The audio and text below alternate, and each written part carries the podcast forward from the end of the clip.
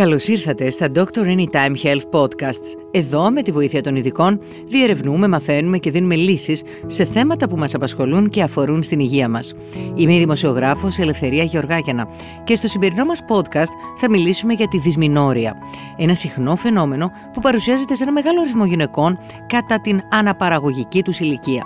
Με τη βοήθεια του γυναικολόγου και μαιευτήρα Γιώργου Καραγιάννη, θα μάθουμε γιατί κάποιες γυναίκες βιώνουν έντονους πόνους λίγο πριν ή κατά τη διάρκεια της εμεινουρήσεως, τι παθήσεις μπορεί να κρύβει και πώς μπορεί να αντιμετωπιστεί, ώστε να μην υποβαθμίζει την ποιότητα ζωής των γυναικών.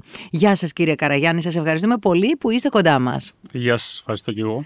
Ποιον ορισμό θα δίναμε στη δυσμηνόρροια και ποια είναι τα τυπικά συμπτώματά της? Λοιπόν, η δυσμηνόρροια ουσιαστικά είναι ο πόνος στην περίοδο. Παρ' όλα αυτά, ο ορισμός δυσμηνόρροια προδιαθέτει ότι αυτός ο πόνος είναι αρκετός έτσι ώστε να επηρεάσει τη ζωή της γυναίκας. Βέβαια. Δηλαδή, μία δυσφορία στην περίοδο υπάρχει σχεδόν σε όλες τις γυναίκες ή σε ένα πολύ μεγάλο ποσοστό των γυναικών. Αλλά για να το ονομάσουμε δυσμηνόρροια, εμείς μας αρέσει να το ορίζουμε λίγο πιο συγκεκριμένα. Σωστά. Και ένας καλός ορισμός είναι όταν ο πόνος αυτός αποτρέπει τις γυναίκες από το να κάνουν τις δραστηριότητες της καθημερινής τους ζωής. Παραδείγματος χάρη, άμα μια γυναίκα χρειάζεται να πάρει άδεια από τη δουλειά λόγω του πόνου, θα λέγαμε ότι αυτό ταιριάζει πιο πολύ με τη δυσμηνόρροια. Ή παραδείγματος χάρη, άμα δεν μπορεί να πάει στο γυμναστήριο ή στο σχολείο κάποιες νεαρές κοπέλες. Εάν δεν μπορεί να αντιμετωπίσει τον πόνο παρά μόνο με παυσίπονα, σε τι κατηγορία το βάζουμε αυτό? Είναι μια γκρίζα ζώνη. Δεν μπορούμε να πούμε ότι είναι απόλυτο. Θα πρέπει να εξεταστεί κάθε κατάσταση. Υπάρχουν γυναίκες που παίρνουν παυσίπονα και πάλι πονάνε. Υπάρχουν γυναίκες που παίρνουν παυσίπονα και πάλι πονάνε. Ναι, ισχύει αυτό. Τώρα επίσης εξαρτάται. Άμα είναι διαχειρίσιμος ο πόνος, παραδείγματος χάρη με απλά παυσίπονα για μία μέρα κατά τη διάρκεια του κύκλου, τείνουμε να λέμε ότι αυτό είναι αποδεκτό. Όταν αρχίζει και φεύγει από αυτό τα περιθώρια. Και σε διάρκεια εννοείται. Δηλαδή διαρκεί παραπάνω από μία μέρα. Φτάνει τις 2, τις 3, τις 4 μέρες. Ακριβώς, ακριβώς. Αλλά εμείς δεν θέλουμε να το ορίζουμε ούτε με μέρες. Mm-hmm. Θέλουμε απλά υποκειμενικά, άμα αυτό επηρεάζει την ποιότητα ζωής της γυναίκας και της επηρεάζει την καθημερινότητά της. Και τη σταματά από δραστηριότητες. Ακριβώς. Τότε δικαιούται να έρθει να το διερευνήσει. Ποιες είναι μερικές κοινές αιτίες πρωτοπαθούς δυσμηνόρροιας? Λοιπόν, καλό θα ήταν να εξηγήσουμε λίγο τι σημαίνει πρωτοπαθής και δευτεροπαθής. Σωστά. Για να καταλάβουμε. Η πρωτοπαθής δυσμηνόρροια θεωρείται η δυσμηνόρροια η οποία δεν έχει βρεθεί κάποιο παθολογικό αίτιο. Η δευτεροπαθής δυσμηνόρροια είναι αυτή η οποία μπορούμε να το αποδώσουμε, να αποδώσουμε τον πόνο σε κάποιο παθολογικό αίτιο. Όπως? Υπάρχουν πάρα πολλά διάφορα αίτια. Για παράδειγμα, ας πούμε, ενδομητρίωση. Α, μάλιστα, ναι. Ή ινομυώματα. Ή αδενομύωση, μια παρόμοια πάθηση με την ενδομητρίωση. Mm-hmm. Οπότε, για να πούμε ποια είναι τα αίτια της πρωτοπαθούς δυσμηνόρροιας, ουσιαστικά είναι ένα. Ότι έχουν αποκλειστεί όλες οι άλλες παθήσεις και η γυναίκα παρόλα αυτά αισθάνεται αυτό τον πόνο και συνήθως αυτό οφείλεται στο ότι ο μυς της μήτρας κάνει συσπάσεις. Λίγο πιο έντονες από ό,τι παραδείγματος χάρη άλλες γυναίκες που δεν υποφέρουν. Αυτό είναι ουσιαστικά το αίτιο. Αλλά δεν ξέρουμε γιατί συμβαίνει αυτό. Ξέρουμε ότι υπάρχουν κάποια αυξημένα ποσοστά κάποιων ουσιών στο σώμα μας, όπως οι προσταγλαδίνες παραδείγματος χάρη, που κάνουν τη μήτρα να συσπάται πιο έντονα. Άρα δεν έχει να κάνει ούτε με το μέγεθος, ούτε με τη θέση της μήτρας που ακούμε. Όχι τόσο πολύ. Όχι τόσο πολύ. Τώρα, το μέγεθος μπορεί να συνδέεται, γιατί μια μεγάλη μήτρα μπορεί να κρύβει είτε ινομυώματα είτε αδενομύωση. Αλλά άμα έχουμε αποκλείσει όλα τα άλλα αίτια, mm-hmm. μόνο τότε μπορούμε να δώσουμε τον ορισμό πρωτοπαθούς δυσμηνόρροιας. Δηλαδή, θα πρέπει να γίνει πρώτα η διερεύνηση και να καταλήξουμε μετά από αποκλεισμό όλων των παθολογικών αιτιών ότι εν τέλει είναι πρωτοπαθής. Πριν πάμε στη δευτεροπαθής δυσμηνόρροια, πώς το αντιμετωπίζει μια γυναίκα ή ένα νέο κορίτσι? Λοιπόν, άμα έχουμε καταλήξει ότι εν τέλει δεν υπάρχει κάποια παθολογία, τότε η συνήθις αντιμετώπιση είναι παυσίπονα, αναλγητικά, και τα καλύτερα από αυτά είναι τα αντιφλεγμονώδη δηλαδή, ας πούμε αλγοφρέν παραδείγματος χάρη που ξέρουμε, Πονσταν λίγο πιο παλιά, μεζουλίτ, αυτά τα φάρμακα, σε συνδυασμό με ένα αντισπασμωδικό, γιατί όπως είπαμε είναι οι συσπάσεις της μήτρας οι οποίες προκαλούν τον πόνο. Παραδείγματος χάρη το πουσκοπάν είναι το κλασικό αντισπασμωδικό το οποίο παίρνουμε. Άμα είναι ένα κορίτσι όμως τώρα στην εφηβεία, να είναι 16-15, να του δώσεις πουσκοπάν. Δεν βλέπω γιατί όχι. Άμα εν τέλει υποφέρει από αυτούς τους πόνους. Ναι, και δεν μπορεί να, στο σχολείο να. Ναι, σίγουρα να μπορεί να χρειαστεί μια θεραπεία. Βέβαια, υπάρχουν και κάποιοι τρόποι, όπως λέμε με lifestyle αλλαγές, δηλαδή, που θα μπορούσε να βοηθήσει στην αντιμετώπιση αυτών των συμπτωμάτων. Και αυτό είναι γενικά ότι όταν υπάρχει μια γενικά υγιής ζωή, η άσκηση βοηθάει πάρα πολύ. Η άσκηση βοηθάει σε αυτό. Πάρα πολύ, πάρα πολύ. Αλλά όχι κατά τη διάρκεια της περίοδου, αφού πονάει. Δεκτό. Εξαρτάται σε τι βαθμό αισθάνεται τον πόνο. Εμείς γενικά θέλουμε να ενθαρρύνουμε τις γυναίκες ότι άμα νιώθουν ότι μπορούν, έστω και μια ελαφριά άσκηση, κάποιο περπάτημα, το προτείνεται αυτό, ακόμα και εκείνες τις μέρες, ότι θα νιώσει καλύτερα. Άμα νιώθει άνετα να το κάνει. Συνήθως η πρωτοπαθής δυσμηνόρροια δεν φτάνει σε πολύ extreme επίπεδα. Οπότε άμα έχουμε μια γυναίκα η οποία αισθάνεται τόσο έντονο πόνο που δεν μπορεί να περπατήσει ας πούμε ή να βγει να κάνει μια βόλτα, σίγουρα θα πρέπει να διερευνηθεί. Αλλά όλες οι μελέτες έχουν δείξει ότι η άσκηση βοηθάει υπερβολικά στα συμπτώματα της βαριάς περίοδου, επώδυνης περίοδου, όταν δεν υπάρχει κάποια άλλη παθολογία. Μάλιστα. Πριν περάσω στη δευτεροπαθή, θα ήθελα, γιατρέ, να μας βοηθήσετε να διακρίνουμε τις φυσιολογικές κράμπες της περίοδου και τη δυσμηνόρροια. Δηλαδή, υπάρχει εδώ μία. Λοιπόν, πρωτοπαθής δυσμηνόρροια και κράμπες περίοδου είναι το ίδιο πράγμα.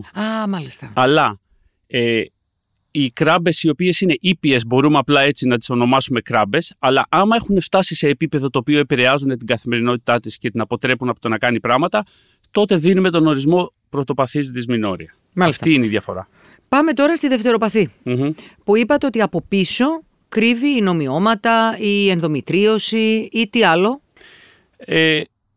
Υπάρχει μία διαφορική διάγνωση, η οποία αρχίζουμε με ενδομητρίωση, αδενομύωση, ινομυώματα, είναι τα τρία κλασικά πράγματα τα οποία ψάχνουμε πρώτα. Επίσης μπορεί να συνδέεται με πυελική φλεγμονή, η οποία είναι μόλυνση της πιέλου σε κάποιες περιπτώσεις. Και μετά υπάρχουν και άλλες παθολογίες οι οποίες μπορεί να συνδέονται, να μην είναι εξ ολοκλήρου γυναικολογικές. Όπως παραδείγματος χάρη το ευερέθιστο έντερο, να είναι γαστροεντερικές. Και να συνδυάζονται. Οπότε όταν γίνεται μια εκτίμηση για έντονο πόνο στην περίοδο, πρώτα αποκλείουμε τα γυναικολογικά αίτια, αλλά πάντα έχουμε στο μυαλό μας μήπως χρειάζεται μια εκτίμηση από ένα γαστροεντερολόγο παραδείγματος χάρη. Και πώς γίνεται, κύριε Καραγιάννη, διάγνωση? Λοιπόν, όπως κάθε κατάσταση, το πιο σημαντικό κομμάτι είναι ένα καλό ιστορικό, μια εξέταση, μια επίσκεψη στο γυναικολόγο. Αυτά είναι πάρα πολύ βασικά. Ήδη από το pattern που λέμε των συμπτωμάτων μπορούμε να αρχίζουμε να παίρνουμε κάποια στοιχεία για το πού μπορεί να οφείλεται αυτός ο πόνος. Παραδείγματος χάρη η ενδομητρίωση μας δίνει κλασικά πόνο λίγο πριν και κατά τη διάρκεια της περίοδου, το οποίο όμως αυτό συνήθως με τα χρόνια αυξάνεται, γιατί η ενδομητρίωση είναι μια πάθηση η οποία μπορεί να επιδεινώνεται. Οπότε, άμα μια κοπέλα μας πει ότι εμένα άρχισε η περίοδος μου, δεν ήταν πολύ επώδυνη και όσο περνάει ο καιρός γίνεται πιο επώδυνη, τότε μπορεί να μας κατευθύνει προς μια διάγνωση. Και να υποψιαστείτε την ενδομητρίωση. Και να υποψιαστούμε. Λοιπόν, άρα, καλό ιστορικό, καλή κλινική εξέταση και ένα άλλο κομμάτι πάρα πολύ βασικό, μπορεί και το πιο σημαντικό ή εξίσου σημαντικό, είναι ένα υπερηχογράφημα. Ένα κολπικό γυναικολογικό υπερηχογράφημα. Τώρα γίνεται όμως, στο ιατρείο σας. Που γίνεται εύκολα. Στο ιατρείο. Γίνεται εύκολα, όχι και τόσο εύκολα όμως. Δηλαδή, δεν είναι όλα τα υπερηχογραφήματα ίδια. Τι εννοείται? Πρέπει, πλέον έχουμε φτάσει σε ένα σημείο, η γυναικολογία σαν ειδικότητα, στην οποία μπορούμε να κάνουμε πολύ εξειδικευμένο υπερηχογράφημα, στο οποίο βέβαια πρέπει κάποιος να έχει εκπαιδευτεί συγκεκριμένα, το οποίο έχει πολύ μεγαλύτερη ευαισθησία στο να εντοπίσει παθολογία. Οπότε, μια γυναίκα η οποία όντως υποφέρει από πόνο στην περίοδο θα πρέπει να ψάξει, να αναζητήσει κάποιον γιατρό-γυναικολόγο, ο οποίος μπορεί να προσφέρει ένα εξειδικευμένο γυναικολογικό υπερηχογράφημα. Όχι ένα απλό γυναικολογικό υπερηχογράφημα. Και να μπορεί και να το εντός εισαγωγικών διαβάσει. Ναι, να το ερμηνεύσει. Συνήθως αυτός το κάνει ο ίδιος, οπότε να διεξάγει ουσιαστικά αυτό το υπερηχογράφημα. Ωραία. Και να ερμηνεύσει τα ευρήματα. Μία άλλη αιτία είπατε ότι είναι τα ινομυώματα. Τα ινομυώματα πολύ συχνά ευρήματα. Ναι, είναι συνήθες. Είναι καλοήθης όγκοι της μήτρας που μεγαλώνουν μέσα στο μυομύτηρο, στο μυ της μήτρας ουσιαστικά.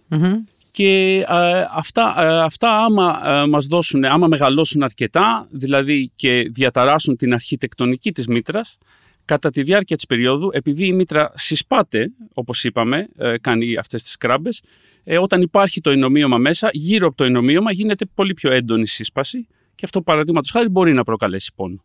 Στη δευτεροπαθή δυσμηνόρροια όμως, τα συμπτώματα μπορούν να εξαφανιστούν εάν αντιμετωπίσετε τις αιτίες. Σωστά? Σωστά.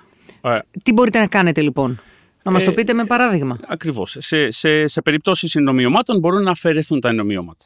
Σε περιπτώσεις ενδομητρίωσης επίσης μπορεί να αφαιρεθεί η ενδομητρίωση χειρουργικά, λαπαροσκοπικά, να γίνει εξαίρεση ενδομητρίωσης, ή να δοθεί φαρμακευτική αγωγή σε κάποιες περιπτώσεις για να γίνει καταστολή της ενδομητρίωσης. Και παύουν τα συμπτώματα μετά?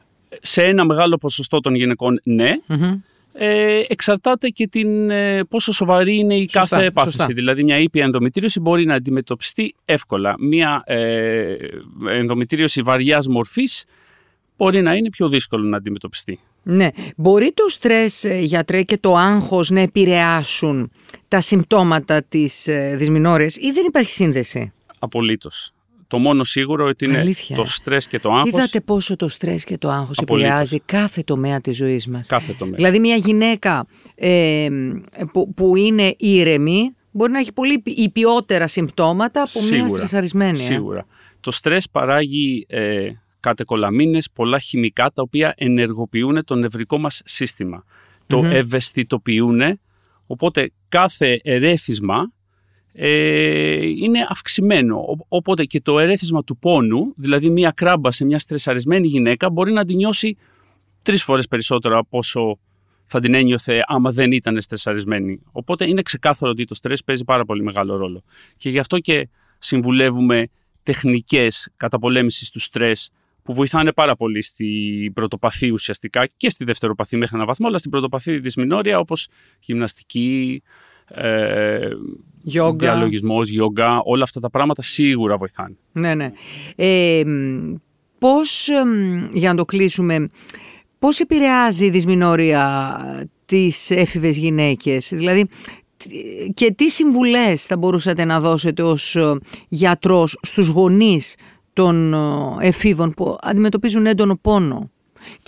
Και βέβαια και αλλαγές συναισθήματων. Όλο το πακέτο που έχει ούτως ή άλλως. Όλο μαζί. Το πιο σημαντικό πράγμα το οποίο πρέπει να συνειδητοποιήσουν και οι γονείς και όλος ο κόσμος είναι ότι δεν είναι φυσιολογικό να πονάς πολύ στην περίοδο. Σωστά. Οπότε δεν είναι κάτι αποδεκτό, δεν είναι κάτι το οποίο είναι φτιαγμένες οι γυναίκες για να πονάνε 3 μέρες το μήνα. Είναι κάτι το οποίο θα πρέπει να διερευνηθεί. Αυτό είναι το βασικό. Επειδή άμα διερευνηθεί αυτό το πράγμα θα μπορέσουμε να καταλήξουμε στα αίτια, στο συμπέρασμα και να το αντιμετωπίσουμε όπως χρειάζεται. Μπορεί η κάθε γυναίκα να χρειάζεται μια εξατομικευμένη θεραπεία, αντιμετώπιση, και γι' αυτό πρέπει να έρθει σε εσάς, βέβαια, που εξειδικεύεστε σε αυτό. Ναι. Απλά να μην αφεθεί. Αυτό είναι το πιο σημαντικό. Σωστό. Να μην πούμε όχι, είναι φυσιολογικό, έτσι είναι, και η μαμά έτσι ήταν, άρα και η κόρη έτσι είναι. Ναι. Αυτό. Κύριε Καραγιάννη, σας ευχαριστούμε πολύ. Και εγώ ευχαριστώ πολύ. Ευχαριστούμε πολύ που μας ακούσατε. Εμείς θα επανέλθουμε σύντομα με νέο Doctor Anytime Health Podcast και θα συζητήσουμε θέματα που ξέρουμε ότι σας απασχολούν. Μην ξεχάσετε να μας ακολουθήσετε στο Spotify, τα Apple και τα Google Podcasts για να είστε ενημερωμένοι για τα νέα μας επεισόδια. Και να θυμάστε, με το Doctor Anytime είστε σε καλά χέρια.